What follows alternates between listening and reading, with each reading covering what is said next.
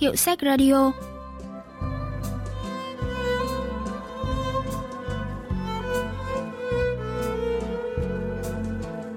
Thanh Tâm xin chào quý vị và các bạn. Mời quý vị và các bạn lắng nghe Hiệu sách Radio, chương trình giới thiệu những tác phẩm văn học đặc sắc và tiêu biểu nhất ở Hàn Quốc qua góc nhìn của các nhà phê bình văn học.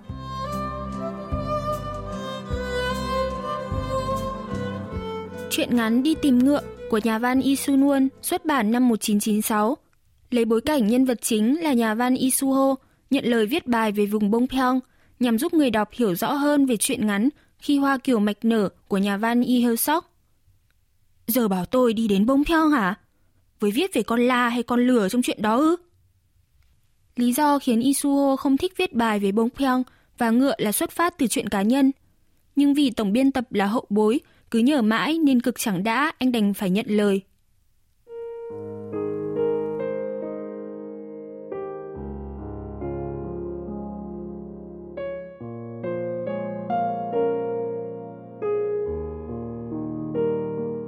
Tôi sinh ra và lớn lên ở vùng thung lũng đèo Đề Qua Leong. Ngày ngày nhìn bóng núi đèo Đề Qua Leong, uống nước của Đề Qua Leong, nhưng lại chẳng mấy khi sang bên kia ngọn đèo. Hồi mùa hè năm thứ nhất trường trung học cơ sở, tôi có đi một lần để đến nhà chị họ đang làm việc ở bưu điện quận Bông Pyeong. Nhưng hồi đó tôi nhỏ quá, nên hoàn toàn không biết rằng đây là vùng đất hoài thai nên chuyện ngắn nổi tiếng khi hoa kiều mạch nở của nhà văn Lee Hyo Sok. Thực ra Isuho lần đầu vượt đèo đến Bông Pyong không phải để gặp chị họ, mà để tìm người cha nuôi đã bỏ nhà đi mất mấy tháng. Cha nuôi, tức chú họ của tôi hồi đó đã ngoài 40. Chú cưới thím đến nay đã được 15 năm, nhưng mãi mà hai người vẫn chưa có con. Người ta cũng gọi chú là bố, nhưng là bố con la. Cái tên không khác gì một sự sỉ nhục diễu cợt.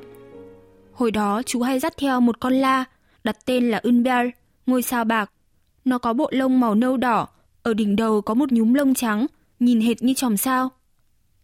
Khi Suho học lớp 4 thì người lớn trong nhà quyết định cho anh làm con nuôi của chú.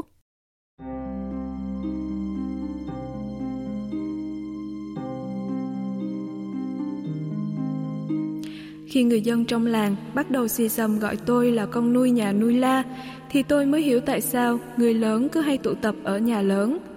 Phải cử một đứa đến nhà chú làm con nuôi, không thể gửi anh cả nên phải chọn một trong ba đứa con trai ở dưới. Ông họ và chú họ chọn tôi là đứa con trai thứ ba. Sao không chọn anh hai mà lại gửi con đi?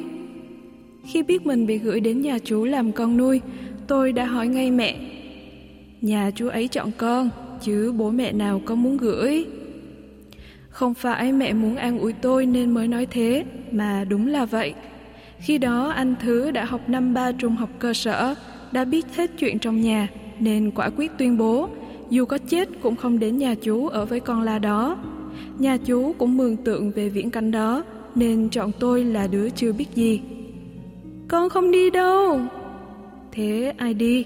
Sau này chỉ cần lo cúng dỗ cho nhà chú thôi mà. Không là không. Nhưng tôi nào đâu có được làm theo ý mình. Mùa thu năm đó, ông họ đột ngột qua đời. Tôi phải mặc bộ quần áo bằng vải gai và chịu tang. Hồi đó cứ hở ra là tôi nói, không làm con nuôi. Đi làm con nuôi đã tuổi, nhưng tôi còn tuổi và xấu hổ hơn khi bị gọi là con nuôi nhà nuôi la. Đến chú Trung Kỳ đẩy xe bò trong làng, cũng cợt nhã gọi chú là con la, con la. Những người khác trong làng lại càng khoái chí hơn nữa. Bang Min Ho, giáo sư khoa ngữ văn trường Đại học Seoul, phân tích về tâm trạng cậu bé Suho khi bị gửi đến nhà chú họ làm con nuôi.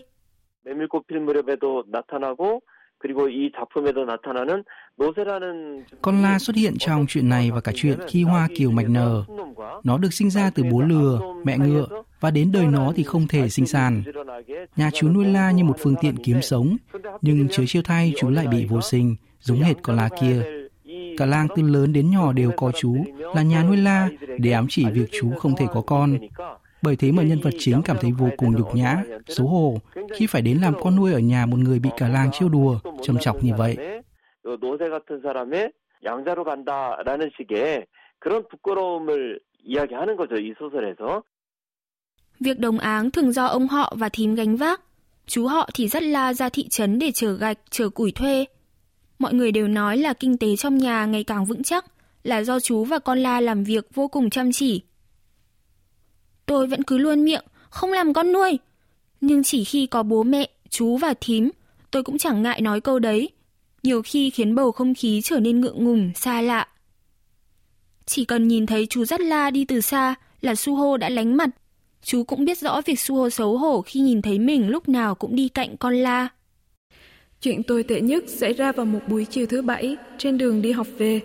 Khi đó chú chở cát ở suối Nam Tê, đang nghỉ ngơi và hút thuốc lá với những người đánh xe ngựa khác, thì gặp tôi đang đi cùng với các bạn từ con đường đê ra. Tôi ngoảnh đầu ra phía khác, đáng lẽ dù không hài lòng thì chú cũng phải giả vờ như không biết. Nhưng hôm đó, có lẽ vì muốn ra oai với những đồng nghiệp khác, nên chú giữ tôi lại hỏi, đi học về hả? Tôi chỉ muốn độn thổ để tránh mặt bạn bè. Ăn trưa chưa? Hôm nay là thứ bảy mà. Để xem nào, phải ăn cái gì chứ? Không gặp thì thôi, đã gặp thì... Thế rồi chú rút ra một tờ 100 won thẳng thớn cho tôi. Tôi nhận tiền, nhưng không thấy biết ơn mà chỉ muốn đi thật nhanh khỏi nơi này. Ai đấy? Là người nối dõi tông đường nhà tôi, con lớn của tôi đấy. Chú sửa lại mũ cho tôi như để khẳng định chắc nịch lời nói. Thật à, anh có con trai lớn thế này cơ à?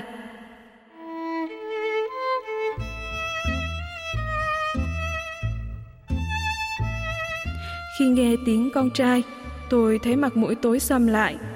Tôi chìa tờ tiền đang cầm trên tay ra trả lại chú. Không thích, con không thích làm con nuôi chú.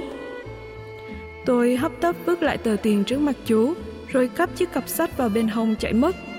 Tôi giải thích với các bạn, đó là ông chú họ xa, không có con, cứ thích sáng đến gần tôi. Các bạn không tin thì cứ hỏi bọn trẻ con ở làng tôi xem tôi là con ai, bố tôi có phải là người đi dắt ngựa hay không. Sau chuyện đó, ngày nào chú cũng về nhà trong trạng thái say mềm. Thế rồi một ngày nọ, chú bỏ nhà đi tới tận 3 tháng không thèm về. Bố tôi dò hỏi mới biết là chú đang ở một xưởng đốn gỗ ở Bông Pyong. Lúc này, người lớn trong nhà có ý định thay tôi bằng anh trai thứ hai.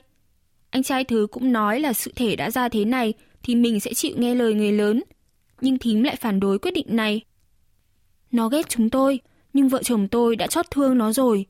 Sau này nó lớn rồi nó sẽ hiểu. Lúc ông mất, nó còn mặc áo tang, lo tang sự đâu vào đấy. Ông nhà trước khi ra đi cũng biết chuyện này, cũng nhận vái lệ của nó rồi. Tôi không muốn xa nó đâu. Bố nói là nếu cử người khác đi tìm, bắt chú về thì sau này chú cũng lại bỏ nhà đi.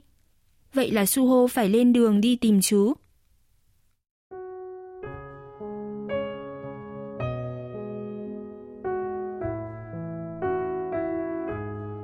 Sáng hôm sau, thím đưa tôi ra thị trấn. Tôi không thích mặc đồng phục, nhưng người lớn nói phải mặc thế cho lịch sự, chững chạc. Con phải đưa chú về nhé. Vâng. Con nói là chú nghe đấy. Vâng. Chú về rồi thím sẽ bảo chú bán con la đó đi. Thím bỏ vào cặp cho tôi mấy quả trứng luộc và mặc dù tôi đã được cho tiền xe ở nhà rồi, nhưng thím vẫn dúi vào túi tôi hơn 10 đồng 100 won. Thời đó để đi đến Bungpyeong thì phải bắt hai chuyến xe, nhưng cước phí cho học sinh còn chưa đến 100 won. Không cần phải phiền dông cha nhà con gương lúc đói thì con mua cơm mà ăn. Còn ngủ thì nhớ là phải tìm chỗ mà ngủ cho đàng hoàng, đi xin ngủ nhờ cũng được. Thím ở nhà dọn phòng cho cháu nhé. Chưa biết có dùng không, nhưng thím cứ dọn đi. Ngoài những điều người lớn dạy, qua việc này tôi cũng tự nghiệm ra và quyết tâm một điều. Giáo sư Ba Min Ho giải thích về điều tự chiêm nghiệm của Suho. 이렇게 이제 아이가 그 집을 가출해 버린 떠나 버린 Cậu bé phải đi tìm người chú, cũng là cha nuôi của mình để thuyết phục chú quay trở về. Trước khi đi, cậu còn dặn thím hãy dọn phòng cho mình. Chi tiết này chứng tỏ cậu đã chấp nhận cha dượng, cũng là mốc đánh dấu sự trưởng thành trong suy nghĩ của cậu bé. Cậu đã chín chắn hơn rất nhiều. Thay vì lúc nào cũng xấu hổ, tủi thân, cậu đã hiểu và chấp nhận cho hoàn cảnh của chú và thím. Vì thế, xét ở một khía cạnh nào đó, có thể coi đây là một chuyện ngắn trưởng thành.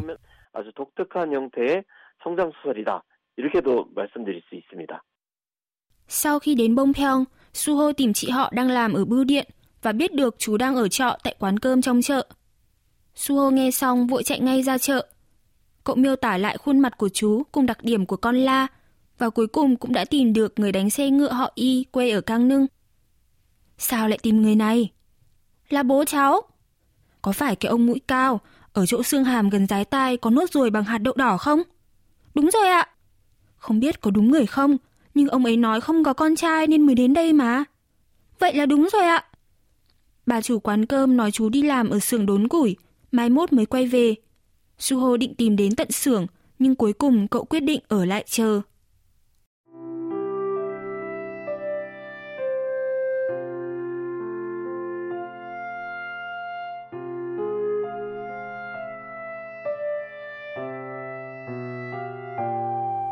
Hôm sau, Suho nhận được tin là chú đã trở lại quán cơm. Con trai ông đến. Sau ba tháng không gặp, chú đen nhẻm, râu ria mọc xùm xoàm như người ở rừng ra. Ừ, tía ơi! Suho vào phòng và cất tiếng gọi. Từ lúc ở Cang Nương lên đây, tôi đã tập mãi câu này. Tôi còn bố đẻ nên không thể gọi là bố. Nhưng giờ phải gọi chú họ với tư cách một người bố. Đã đến lúc phải gọi như thế rồi.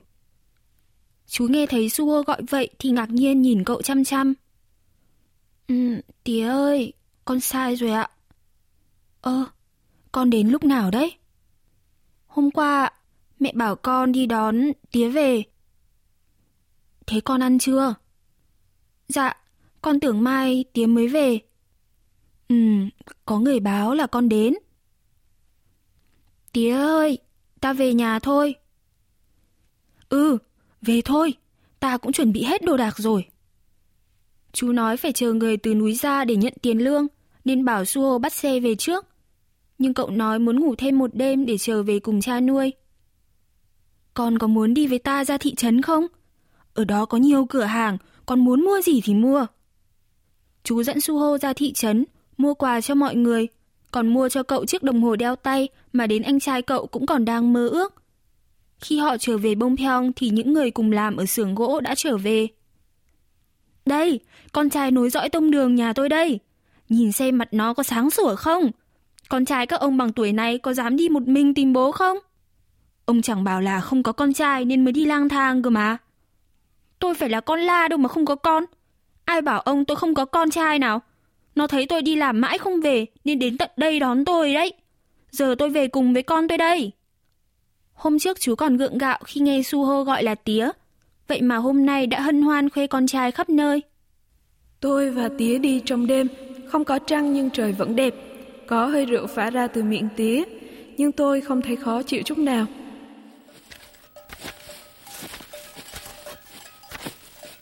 Cái chuông đeo trên cổ con la kêu lên keng, hai bên đường là ruộng ngô, ruộng khoi, ruộng kiều mạch vừa gieo hạt, sau khi thu hoạch củ cải và bắp cải. Mùi hoa thoang thoảng, gió đêm mát rười rượi.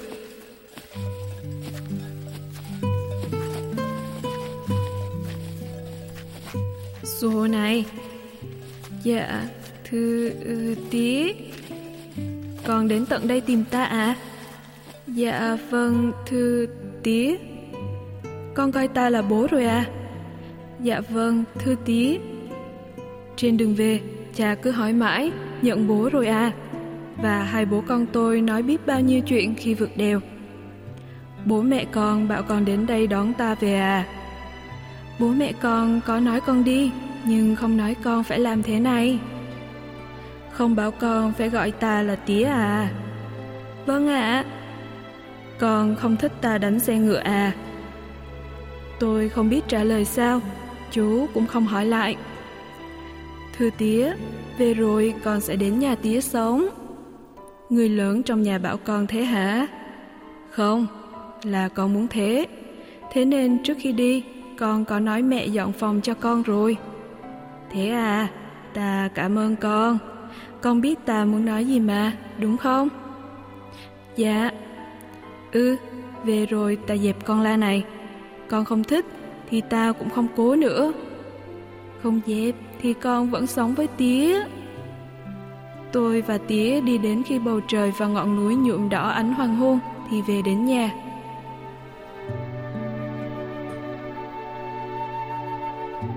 Trên đường trở về nhà từ Bongpyeong, Suho và chú đã mở lòng tâm tình với nhau. Sau khi chuyển sách vở, quần áo sang nhà chú họ sống, Suho vẫn khó chịu khi bị gọi là con của nhà con La. Lúc đó tôi 13 tuổi, học năm nhất trung học cơ sở. Mỗi khi cãi nhau với bọn trẻ con trong làng, bị chúng nó gọi là con của nhà kéo La, là tôi có cảm giác đó là lời lăng mạ thậm tệ nhất với mình.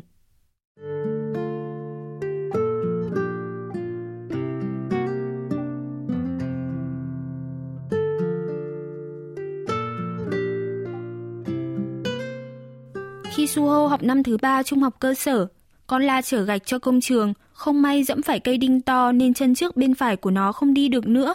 Đến một ngày thì nó chết.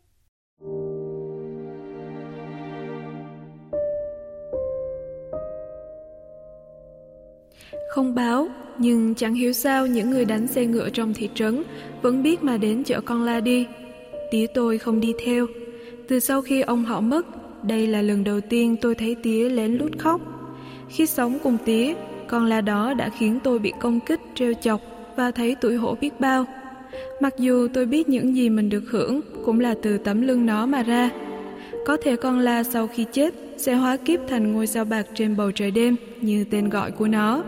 Nhưng tôi thì vẫn mãi mãi không thể nào thoát khỏi ám ảnh về nó. Tôi không thể tự do khi nhắc đến ngựa. Cuối cùng, trong bản thảo của mình, tôi không thể viết về con la ấy nhưng tôi vẫn chờ đến một ngày mình có thể thực lòng đồng cảm và viết về cuộc đời nhiều nỗi cơ cực của nó. Nó là một con la sinh ra từ bố lừa, mẹ ngựa. Nó bị người ta mắng chửi, dọa nạt, nhưng vẫn lầm lũi chở đồ, vẫn rong ruổi trên những chặng đường xa. Tên nó là Ưng Bjoi. Nhà phê bình văn học Tròn Seo Yong bình luận về thông điệp cuối truyện 사실 주인공은 이 아부제 집의 양자가 된 이유로도 Thực ra, nhân vật chính không thể hòa giải với con La, mặc dù anh ta đã trở thành cốt nuôi của chú. Mãi đến sau này, khi con La đã trở thành ngôi sao trên bầu trời giống như tên của nó, thì anh mới nhận ra rằng mọi thứ nuôi dưỡng anh đều là do Umbier lao động chăm chỉ mà có. Câu chuyện về cuộc đời con La đã để lại một nỗi buồn dai dẳng trong tim anh, khiến anh luôn có cảm giác tội lỗi Lời chia sẻ không thể tự do khi nhắc đến ngọ mang nhiều ẩn ý. Trong tiếng Hàn, ngọ là mai, nhưng đây là một từ đúng ngôn nhiều nghĩa. Trong đó cũng có nghĩa là lời nói. Nhà văn đã sử dụng lớp nghĩa kép này khi đặt tiêu đề cho chuyện đi tìm ngọ có thể là đi tìm chú La Eunbyul, nhưng cũng có thể là đi tìm những lời chia sẻ tâm tình giữa nhân vật chính và người chú. 그리고 노새 은별이의 존재가 모두 담겨 있습니다.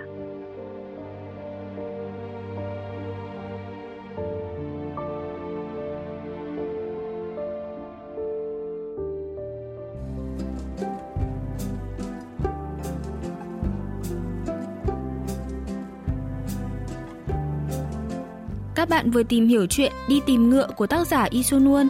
Chuyên mục Hiệu sách Radio xin cảm ơn sự quan tâm theo dõi của các bạn và xin hẹn gặp lại vào thứ ba tuần sau.